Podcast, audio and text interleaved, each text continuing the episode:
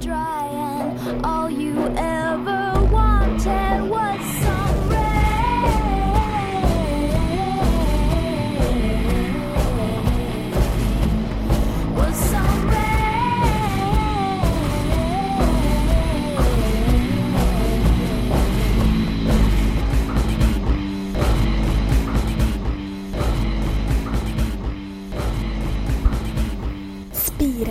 Radio Rakel, FN 99,3. Du hører på Ugress med Ellen og Mari Gjerstad. Ugress søndagsmorgen klokka ti.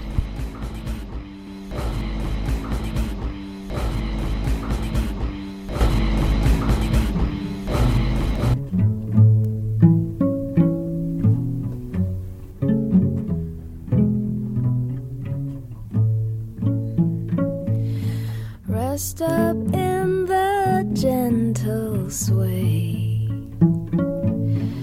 Sister, make a flower play.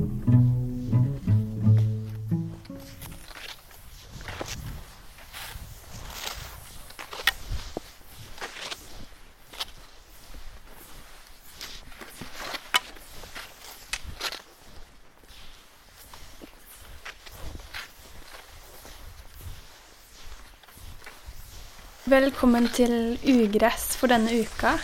Eh, Jeg heter Mari Gjerstad, og i dag så er jeg i Kautokeino.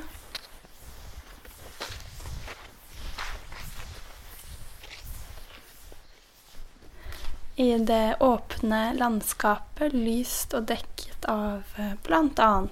bjørketrær.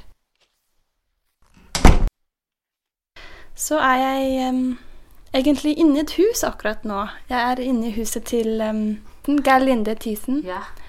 Og eh, det er fylt av instrumenter og kunst her inne. Så takk for at du eh, gjør meg velkommen, Geir Linde.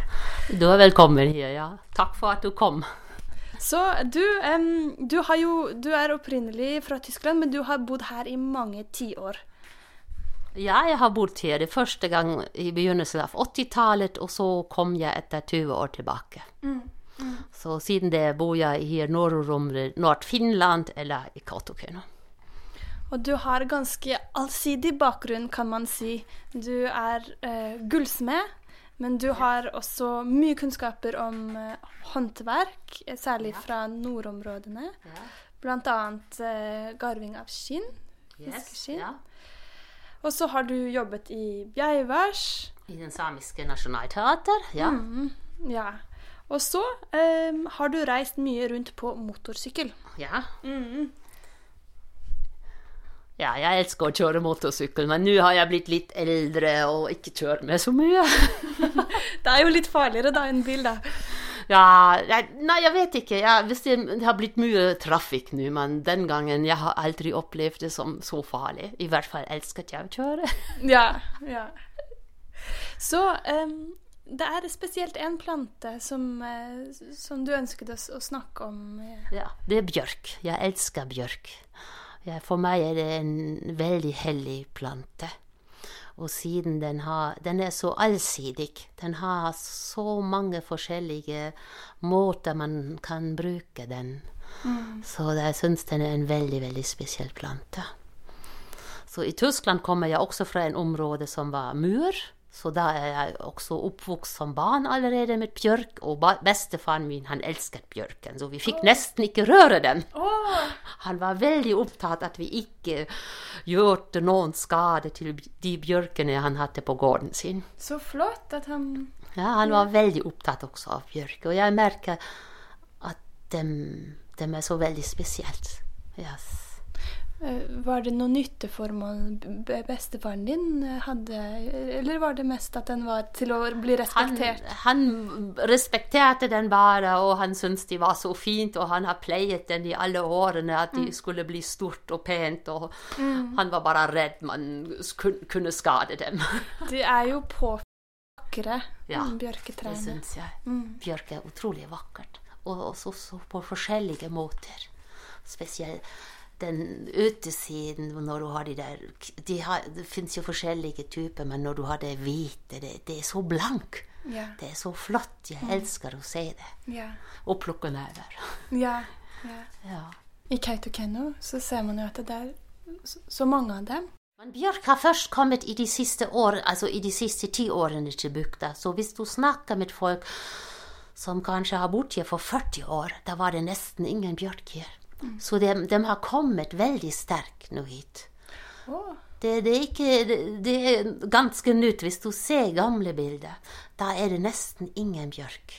Ble den beitet ned, da? Ja, jeg tror den blir beitet ned, for de hadde jo dørene her. Eller også brukt for ved. Så, men det, det, det du ser på gamle bilder, ingen bjørk. Det er ganske interessant, og nå er det jo mye bjørk. Det er jo det vi har mest, det er jo bjørk. Ja. Så, ja. Mm. Så hva, hva er det du Du sier at den er verdifull, men, men rent praktisk, har du noen tanker rundt den her eh, altså, Al- Altså det starta For meg er det sånn kulturhistorisk veldig viktig plante, for i gamle tiden brukte man den f.eks. bare for å lage eh, For en knusk som vokser på døde bjørk, blir brukt for å lage bål. Og det var jo ekstremt viktig for mennesker å lage bål. Den første limstoffen som vi hadde, det er en tjære, bjørketjære. Det er den første limstoffen man finner på piler eller eh, gamle ren, rensk, som er fra bjørk. Så bjørk var utrolig viktig for de steinaldres tidsmennesker, og jeg tror også helt til nå, for siden det var den første bjørketjære du kan bruke. Og du bruker knust for å lage bål, og så du brukte never for å tildekke huset din. Og til og med eh, mennesker blir sugd inn i never og begravet. Jeg syns det er en veldig fin skikk. Jeg, jeg ønsker meg ingen kiste. Jeg vil ha never bare rundt meg. ja, Jeg syns ja. det er så fint. den, Kanskje den disintegrerer på lignende tempo som kroppen? Tror, tror du kanskje Altså never at em, Kanskje ikke beina, da, men, men uh, den uh, komposteringsprosessen. Den er veldig sakte i Oh, ja, okay. Den er faktisk sakte. Når du er i skogen, det kan det godt være at du ser en bjørkestam, og da er det bare den neva igjen. Eh, Treet har råtnet bort i midten, så du kan sparke på den, og da detter den ned. Ja, ja, veldig sånn, ja. interessant. Ja. Neva er faktisk veldig langtvarende. Mm. Den, den er, holder lengre enn treet. Mm. Spesielt bjørkeneve.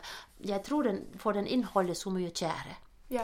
For hvis man varmer den opp, jeg tror det var litt over 300 grader, da eh, kommer tjære ut av den bjørkeneva. Og de gamle mennesker visste hvordan de skulle fange den opp. Og den ble brukt for forskjellige formål, også for å, å bruke og, eh, for å lukte den, og den dampen blir, blir brukt i helsemessige eh, områder. Man satt den i sauna eller på sånn ovn, og den dampet langsomt borte, og folk kunne puste den inn. Fantastisk. Så bjørk er en fantastisk plante. Jeg elsker den. Og så kan man bruke de bladene, spise knop om våren. Eller først starter man med sevje. Selvfølgelig. Før alt kommer, så starter man å tappe den for sevje og kan drikke den. En veldig god drikk. Jeg elsker den også. Ja. Veldig sånn spesiell smak. Det smaker liksom Ja. fra Man smaker den naturen der Ja, den og, det, vokser. og så rent. Den, den er bare helt herlig. Så. Og så når bladene kommer, kan man bruke de for te, eller lage hårskylling ut av den. Så jeg syns den planten er bare så allsidig. Og lage sånne små visp som man brukte i gamle tiden. Lagde man visp ut av eh, bjørketeger, og man brukte de bjørkerøtter til å flette og lage små kurver og gjenstander ut. Ja, jeg har sett noen sånne samiske sånne eh, Ja. eldre som har laget av Ja. eh, nettopp den Ja. ja. Og det er nesten å dø ut, for det er så lite folk som gjør det, for det tar så mye arbeid. Så at man ikke mer har den kunnskapen, nesten at den blir borte. De gamle nettet av fiskegarn, da brukte man også bjørk. For du brukte bjørk for å pakke inn stein. Og da blir det sydd med bjørketeger, og da blir den fastet på eh, garn. At den hadde en vekt, og trekker den ned. Og oppe på garnet satt jo bjørkenever som var rundt. Yeah. Som, som automatisk snur seg rundt den der garnet, og da ble, var den for å flyte opp.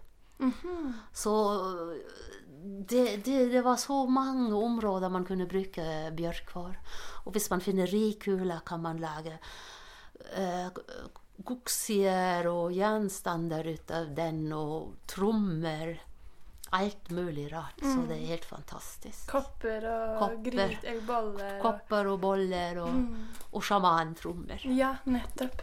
Noen sjamantrommer. Stort sett blir det brukt furu, men eh, noen bjørker i kula brukte man også for trommer. Kanskje 10% eller 20% av de gamle trommer. Det må jo ha vært litt store hvis det er Ja, i Kautokeino har vi ikke de store, men på kysten eller litt lenger i Sverige, da finner man de store. Ja, ja. Så, ja. Mm. Så det er flere Det er mange områder her som, eh, som du nevner. Er det noen av de områdene som du selv har, eh, har eh, sett, eller som du selv har eh, prøvd å Ja. Eksperimentere med? Ja, jeg bruker å ta opp røtter og skrape dem og tørke dem. Og bruker å lage de visp. Og da bruker jeg også de røtter for å surre dem sammen. Og så um, bruker jeg å samle rikuler for å lage kopper. Eller andre gjenstander ut av dem. Og jeg har laget en trommer også ut av en rikule som var større. Og så bruker jeg å tappe sevje, plukke blader og knopp, knopper. Den der, De knoppene de, de smaker jo så fantastiske, men det, ta, det tar jo litt ekstra tid da, å sanke de Ja, jeg går rett i skogen og spiser dem. Jeg Ja. sanker ikke så mye, Sånn, egentlig. Ja. Jeg er mer sånn at OK, jeg spiser på dem når jeg er i skogen. Ja, ja. Eller jeg er ute og i naturen. Litt på den måten. Mm. Ja. Jeg har ikke sanket dem. Blader sanker jeg. Ja. Så at jeg har den blitt. Men knopper har jeg ikke gjort. Men jeg kunne gjøre det nå. Jeg har alltid god idé. Mm. Ja. Mm. Det er jo spennende med knoppen som på en måte den, den har jo hele potensialet til de bladene. Det er jo også sånn den sauen som kommer opp, Ja. som, eh, som eh, beveger seg ut mot eh, å bli bladet. Så det er ja, no, noen likheter kanskje med sauen som man tapper. Ja. Altså, jeg, jeg syns den er så fint å bruke. Og, og never kan du bruke og fletter. Og Det har jeg ikke gjort, men man ser jo sånne gamle gjenstander. Jeg har vært i USA og sett at de lagde sånne kurver ut av dem og sydde dem med teger. Det gjorde man i USA ut av bjørk. Ja, nettopp. Så det er Jeg syns denne området å bruke den, den er utrolig stort. Mm. Det er jo mange som vet hvilket tre vi snakker om. Det er jo kjent. eh, Bjørka, den hvite stammen og sånn, men det er kanskje ikke like kjent alle disse eh, bruksområdene som den har vært eh, viktig for eh, Ja, for ikke langt tilbake så var den helt avgjørende, sant? Ja, det var helt avgjørende. Spesielt bjørk, det tror jeg. At den var avgjørende for vår kulturhistorie i Europa. At det var bjørk som var en av de eh, første plantene som kom etter istiden. Ja. Bare allerede av den knusk for å lage bål. Ikke sant? Og sånn bjørketjære for å bruke den som lim. Og den er veldig praktisk når jeg lager også buer og piler. Oh, ja. og det er veldig praktisk når du har en, en steinspisse, så trenger du bare litt varme, og så presser du den inn. Altså det, det, det, er, det er så hurtig gjort at folk tror alltid i gamle tider det tok vanvittig lang tid. Men det var faktisk utrolig praktisk. Når du ødelagte steinspissen på din pil, den tok jo litt mer tid å lage, man var veldig hurtig å bytte de spissene. Du trengte bare litt varme. Da, da, da blir den tjæren mykt. Da kan du trekke den spissen ut. Og så setter du den neste spissen inn i pilen. Mm, spennende. Eller faste fjær med den. Og den yeah. var virkelig en, en allround for alt mulig. Fill your pocket.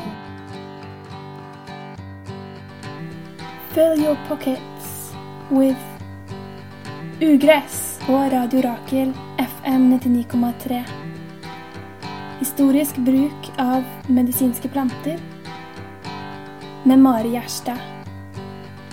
Mer info eller veiledning, kurs og eventyr.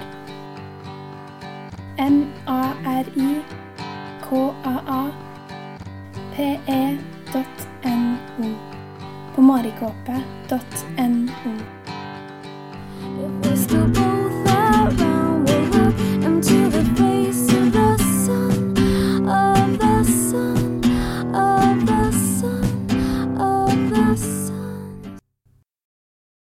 Bjørka er jo i noen områder sett som et ugress. I de som har skogbruk. De store skogbruk. Det heldigvis ikke her i området. Men um, dessverre så, så har den vært uh, bare plukket ut som et ugress i, sånn monokultur. Mm. Ja, jeg- det er jo det, for den kommer først. Og hvis den området ikke blir brukt, så er den jo veldig hurtig å, å komme dit og, og plante seg selv. Ikke sant? Så her i Norden har vi jo også de dvergbjørk. Og det som er litt spennende, er at dvergbjørk og den store bjørk kan gjøre, eh, eh, gjøre en hybrid. De kan blande seg til Ja. å lage alt mulig. Og, og så I begynnelsen har jeg ikke skjønt det, så møtes jeg som bjørk som var så liten og så merkelig, og jeg tenkte herregud, hva slags bjørk er det? Før jeg leste at det kan danne en hybrid mellom den eh, dvergbjørk og den store bjørk. Og det er ganske spennende. Absolutt. Og Ja. dvergbjørk har vi jo også masse her, og den, bare at den er jo så liten, men den er så fint også. Ja, og den har mest røtter under jorden, så man ser den største delen av bjørken, Også, ikke ja. ja, OK, det visste jeg ikke. de små. Ja. De, ja. Den blir jo veldig tøff da, hvis det blir mye vind eller trykk fra sånn snøen som de bærer. Så, så hjelper det kanskje stabiliteten med alle de røttene rundt. Ja, jeg, jeg tror fjørs, største delen av den lille bjørken, eller dvergbjørk, den er underjordisk. Vi ser den ikke. For den, ellers overlever den ikke. Ja, Det er ja. det hva du sa. At Ja. det er så mye utsatt for vind. For den vokser jo der hvor den store bjørk ikke mer er. Mm. Da vokser den dvergbjørk hvor det er enda brutalere klimaer. Mm. Og mer vind, selvfølgelig. Man kan jo tenke på den altså, i forhold til eh, mat og, eh, og eh, medisin, så er kanskje det eh, De kan kanskje brukes litt om hverandre, men det er jo litt andre kvaliteter da, hvis det vokser så utsatt. Stort sett ser man hvis det er mer utsatt og så langsommere den vokser, så bruker man å si at den har mer innholdsstoffer. Altså hvis man plukker sjaga f.eks. fra bjørk, er det noen som har sagt at en sjaga som kommer nordfra, er bedre enn en sjaga f.eks. man finner i sørlige områder. At de, den sjaga som vokser la- langsommere her oppe, at den har mer innholdsstoffer. Eller, Jeg kan se det poenget, men samtidig så tenker jeg at det er eh, interessant å se at eh, hvis man selv bor i et område, så er jo kroppen eh, din tilpasset til det området. Og da kanskje de plantene som vokser rundt deg akkurat der hvor du bor, som blir kanskje eh, mest Rikt- tilpasset til, til det klimaet. ja, Ja. Mm. Jeg har funnet sjaga også i Tyskland. Okay. Så det, det er ikke så ofte, men jeg er ganske flink å finne sjaga. Ja, ja. Så jeg ser den ofte. Jeg syns ikke det er vanskelig å finne den. Sjaga er jo et ganske godt eksempel på liksom at det er, det er noe som har blitt så kjent, og, og flere og flere er av det, opptatt av det. Men um, samtidig så ser man at det, det, den tar jo bjørka sin medisin på en måte. Den tar jo det som er innenfra bjørka og, for, å bruke, for å bruke. Så kanskje Egentlig er det sårlegehilende, for den kommer bare på en bjørk når den har blitt såret. Der vokser sjaga. Ikke sant? Og den, de sporene kan sette seg inn dit. Så jeg har følt sjaga Den bjørken prøver å hile seg, og så sender den alle disse gode tingene som er der, inntil den, den delen som blir sjaga etter hvert. Og det er jo det er, det, det er som en slags symbiose, som de som lever der, sant? Det, det er jo en slags sopp, og det er en symbi- og sopp er jo ofte en altså, Jeg er ikke sånn biolog, men jeg tror det er en symbiose. Jeg vil Ja. ikke fortelle noe feil, men Nei, nei, jeg ja. tror at Nei. sopp bruker å være sånn symbiose. Mm. Ja. Mm. Det er interessant å se det, ja, det forholdet som egentlig der. Ja. Men den her um, Jeg vil bare spørre deg, fordi den her programmet den heter jo Ugress. Og hva, hva tenker du når du hører ordet ugress? Det er lenge siden at jeg bestemte meg at ugress stemmer ikke mer i, i ordbruket. At man skulle kalle det annerledes. For de fleste ugressene er fantastiske planter som vi skulle verdsette. F.eks. brennesler og, og, og andre planter som vi ellers ikke liker, som løvetann, som folk vil ikke ha på eh, gressplenen sin. Jeg er lykkelig over hver løvetann jeg har på min plen. Ja. Det blir jo spist etter hvert. Yeah. Så mm, jeg tror folk skulle finne en ny ort for ugress og verdsette det mye mer enn det hva vi gjør. For ugressene er ofte veldig, veldig gode planter. For, for oss, i hvert fall. ja. For menneskene. ja. Og de kommer jo bare tilbake og tilbake, sant? Han kan gjøre hva man vil. Ja. Og da er det ikke best å ikke grangle med dem, så bruker jeg spis dem. Istedenfor å grangle med ugress, spis. De fleste ugress er spisende, Ja. så spis dem. Yeah. Da har, har man begge deler. yeah. Yeah.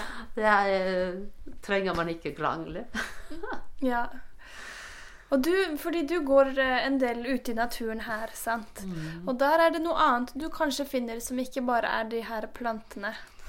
Nei, jeg plukker veldig mye søppel når jeg er ute i naturen. Mest er det jo plastikk jeg eh, samler opp, og det har jeg gjort i, i alle årene før folk egentlig var veldig obs på det at plastikk ikke skulle kastes. Eh, Men det har jo blitt mer og mer. Jeg syns det er ganske trist at folk ikke har skjønt det der hvor stor trussel plastikk er for oss som menneskene. Og jeg tenker der hvor plastikk ligger, der vokser ikke planter. Og det liker jeg jo selvfølgelig ikke. Jeg liker plantene, og jeg vil jo ha dem. Så eh, jeg kommer stort sett egentlig alltid med søppel hjemme, og jeg er kjent for det her. At mine venner og samboere må bare tåle det at jeg er ute og plukker søppel. Hva slags søppel er det du, er det du finner for, sånn hovedsakelig? Altså Hvis man er på veikanten, så finner man jo selvfølgelig hovedsakelig eh, eh, sånne Jeg skal kalle det brusflasker, vi vil jo ikke gjøre reklame, eller sånne energidrinks som er veldig populære, og selvfølgelig det som har med eh, alkohol å gjøre, øl, er Ja. veldig ofte der. Når man er litt lenger inn i naturen, da, da er det litt forskjell. Da er det veldig mye sånne sorte søppelsekk og blå tau som har folk brukt for å frakte ting her på sleden. Og, eller det man har mista på sleden. Og oljedunk, pla, altså plastikk Altså flasker, også glass. Hvis folk har vært ute og satt på en bål og drakk der, så tar de ikke søppelet mitt seg. Det, men jeg, jeg har funnet alt i naturen. Jeg finner jo også fine ting som ørnefjær og Ja. Det er veldig fint. Og bein og renhål, det, plukker, det tar jeg også mitt. ja. Jeg, jeg, jeg blir kjent for det. Så jeg, jeg har funnet sykkelhenger og skinn og Jeg finner mest rare ting ute. Eller når man går på de der plassene hvor de f.eks. jakter etter dyr, så finner man masse sånne patronhulser. Oh, Det ja. har jeg funnet mange. Så jaktfolk er også en de som ikke plukker opp eh, når de skyter dyr. Yeah. Det syns jeg er litt trist. Før var det jo bare metall og, og papir, og nå er det jo metall og plastikk. Ja. Eller hvis de har sånne plasser hvor de liker å øve litt og skyte eller sånt. Eller sånne plasser hvor de har, har jaktet på fuglene. Der finner jeg mye sånn Engangsgrill er jo helt forferdelig. Ja. Ja. Det er grusomt. Så det fins masse rart. Fra bilsetter til småplastikk. Ja. Det er flott at du, du gjør det. Vi skulle hatt flere av deg rundt omkring i Norge som gikk Ja. og plukket. Men nå har det jo blitt populært med plastikk, så jeg håper jo at folk plukker mer. Og jeg ser jo at folk har blitt flinke. Altså at man gjør sånne strandryddeaksjoner, og her når sneen smelter bort, går man jo også rundt. Men det er jo best at man ikke kaster den. Kanskje vi må opplære folk å ikke kaste søppel istedenfor å gå etterpå og plukke den. Ja, ja. Og det er, men det er også fra mm, butikken så er jo alt pakket inn i så mye plast. Ja. Så det er kanskje litt eh, en samtale man må ha der også, som, som forbrukere. Fordi vi kjøper jo det de tilbyr, og kanskje de sier at nei, de kommer ikke til å kjøpe maten vår hvis den ikke ser hygienisk ut. Ja. Men det, det er eh, forbrukerne som må snakke og si at nei, vi trenger ikke all den plasten rundt eh, grønnsakene våre. Ja, vi hadde tenkt sånn nå aksjon, og vi har, jeg har masse sånne stoffsutevesker, og en andre venninne også, så vi hadde tenkt å vaske dem pent og gå rundt i butikken og spørre dem om de vil legge dem ut for de mennesker som ikke kanskje vil ha en plastikkpose, og eh, kanskje at noen av dem liker å ha en sånn stoffsekk og Fantastisk. ta dem ut. Det var en idé vi hadde. Ja, ja. Og at folk blir litt mer obs på det. At man ok, jeg kan jo ta den stoffsekken mitt med og, og handle istedenfor å kjøpe en plastpose. ja. Men her er det jo Jeg liker økologisk mat, og da er det jo enda verre med den plastikken, for jo alt er jo inni plastikk. Du kan bare kjøpe fire epler samtidig med plastikk. Ja, ja. Og da er det ganske tungt av og til at jeg tenker kunne man ikke ordne det litt annerledes? Ja, ja at den, den har ekstra mye plast, den økologiske. økologiske. Det Ja, er jo eh, ekstra tullete. mye plast. Ja, Ja. det, det, det er så mot det, det, Ja, så motstridig. Det, det passer ikke sammen for meg. Nei. Egentlig skulle det være annerledes. Ja. Ja, ja vi jobber med saken. ja, veldig bra. Ja. Å minske plastikkforbruk. Og det er jo bra, den økende bevisstheten rundt det som, Ja. som kommer. Men som du sier, det, det er jo utrolig mye som, som er der ute. Det er utrolig mye der ute. Altså Mest blir jeg frustrert hvis jeg finner så mye at jeg ikke mer klarer å kunne bære den ut av skogen. Da blir jeg bekymret. Det har skjedd at det var så mye eller så store forurensninger at jeg bare står der og tenker at jeg klarer ikke mer å ta det mitt en gang. Og da syns jeg er det ikke mer bra. Så lenge jeg klarer å bære den, er det jo ok, da gjør jeg det. Men når det blir så mye, Uff. da er det ikke mer fint. Nei. Så vi har mye å gjøre og lære. Ja. Absolutt. Er det noe mer du har på hjertet? Nei, det plastikken og naturen, den ligger veldig nært sammen, og det var det. Ja. Tusen takk for at du tok deg tid til å prate her på Ugress. Takk. Tusen takk for ugress, at jeg fikk lov å være mitt. Så det var det for uh, denne gang. Takk for oss.